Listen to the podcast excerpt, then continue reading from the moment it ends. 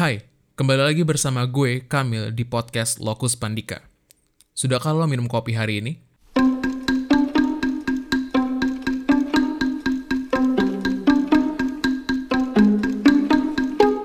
Izinkan gue mengawali podcast ini dengan bertanya. Apakah lo seorang mahasiswa yang meneguk kopi agar dapat terus terjaga untuk menyelesaikan paper atau laprak lo di malam hari? Apakah lo seorang pekerja kantoran yang mengawali hari dengan memesan kopi di Starbucks dan mengakhiri hari dengan nongkrong di kopi janji jiwa? Atau apakah lo seorang manusia biasa yang sangat ketergantungan dengan minuman boba dan kopi kekinian? Jika iya, gue ingin berbagi sedikit pengetahuan kepada lo. So here we go. Bagi seorang mahasiswa teknologi pangan, jika berbicara mengenai kopi kekinian atau boba, ada dua kandungan di dalamnya yang menarik untuk dibahas, yaitu kafein dan kalori. Dua hal ini memang terdengar tidak asing, tetapi sering disepelekan. Namun, apakah kafein dan kalori pantas untuk disepelekan? Mari coba kita bahas terlebih dahulu. Kita mulai dengan kafein. Gue asumsikan bahwa kebanyakan mahasiswa dan pekerja mengonsumsi kopi kekinian didasari dengan niatan agar dapat menurunkan rasa kantuk, membuat lebih fokus, dan terjaga lebih lama. Hal ini mungkin lo lakukan untuk mengerjakan tugas kuliah, laprak, mendatangi meeting, atau hal-hal lainnya yang memerlukan lo untuk tetap fokus. Dan kafein berperan di sini. Namun, sebenarnya bagaimana kafein ini bisa menyebabkan lo menjadi lebih terjaga, bersemangat, dan tidak mengantuk?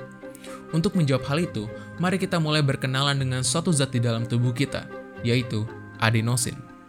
Adenosin adalah zat yang bertanggung jawab atas rasa kantuk yang kita rasakan saat jam-jam tertentu. Adenosin mulai bekerja dan memberikan sinyal kantuk ketika berikatan dengan reseptor yang ada di dalam sistem syaraf otak kita.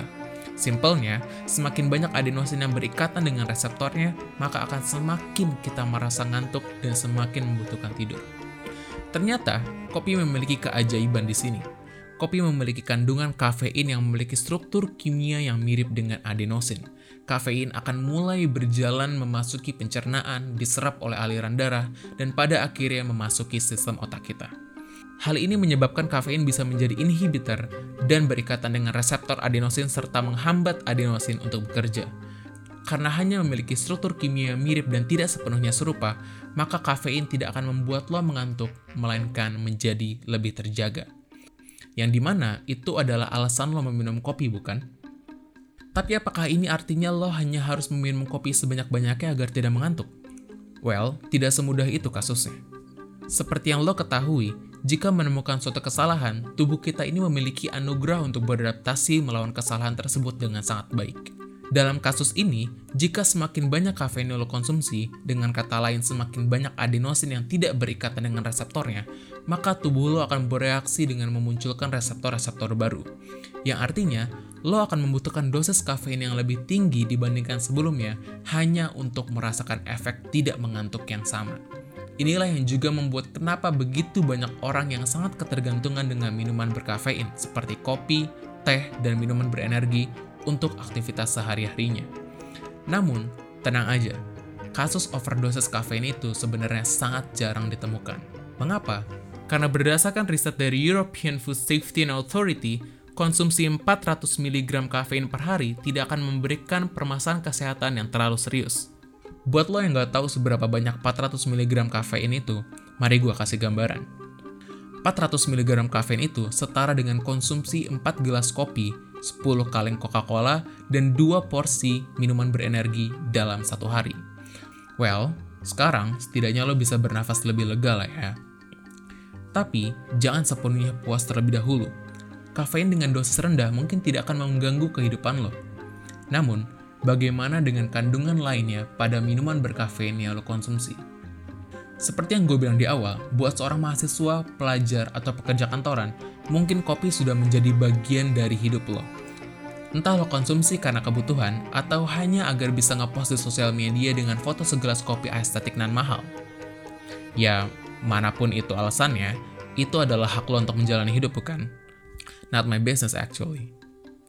Anyway, yang sebenarnya perlu lo perhatikan adalah kopi macam apa yang lo minum sehari-hari Mungkin apabila lo konsumsi kopi tanpa gula tambahan seperti kopi dengan teknik V60, espresso, atau americano, semuanya akan baik-baik saja. Perhatian lo cukup difokuskan kepada jumlah kafein yang lo konsumsi. Namun, bagaimana jika lo mengonsumsi es kopi susu atau boba? Ya, gue berbicara mengenai kopi yang dijual di Janji Jiwa, Starbucks, Boba, atau jenis-jenis kopi lainnya yang punya kandungan gula yang tinggi. Menurut Fat Secret Indonesia, satu gelas sedang mocha frappuccino yang menjadi salah satu menu andalan Starbucks itu mengandung 310 kalori, atau setara dengan 15% dari kebutuhan kalori per hari. Itu baru salah satu menu kopi kekinian saja. Mari kita mulai berbicara mengenai minuman boba yang sering dikombinasikan dengan kopi. Studi mengenai boba yang berjudul Calories and Sugar in Boba, Implication for Obesity Risk in Asian Pacific Islander mengatakan bahwa minuman boba dengan ukuran besar memiliki rata-rata kalori sebesar 500 kilokalori atau setara dengan 25% dari total kebutuhan kalori dalam sehari. Artinya, dengan hanya meminum 4 gelas boba berukuran besar, maka lo sudah mendapatkan total kalori yang cukup dalam sehari. Belum lagi dengan kalori yang lo dapatkan dari nasi padang, indomie, kue tiaw goreng, atau seblak yang lo makan dalam hari yang sama. Apakah ini berita baik? Tentu tidak. Ketika berbicara mengenai kalori pada minuman kekinian ini, kita berbicara mengenai gula dan juga penyakit yang dapat disebabkannya. Dalam studi yang sama, meminum minuman kekinian ini, khususnya minuman boba, dapat meningkatkan resiko obesitas, penyakit kardiovaskular, dan diabetes. Cukup menarik bukan? Dan sekarang, lo memiliki bayangan apa yang akan terjadi jika meminum minuman boba dan kopi kekinian secara berlebihan bukan? Anyway, podcast ini tidak bertujuan untuk melarang lo sepenuhnya untuk mengonsumsi kopi atau minuman kekinian lainnya. Gue pun mengonsumsi keduanya because the taste is so good. Terlebih dari itu, podcast ini bertujuan untuk berbagi apa yang gue ketahui agar kita semua bisa menjadi konsumen yang lebih bijak dalam menentukan produk pangan dan minuman yang akan kita konsumsi. Karena perlu diingat, pemilihan produk pangan dan minuman bukanlah hal yang bisa lo anggap sepele. Dan dalam hal ini adalah dengan mengatur kafein dan kalori yang lo konsumsi dari sebuah minuman. Educate yourself because you are what you eat and drink.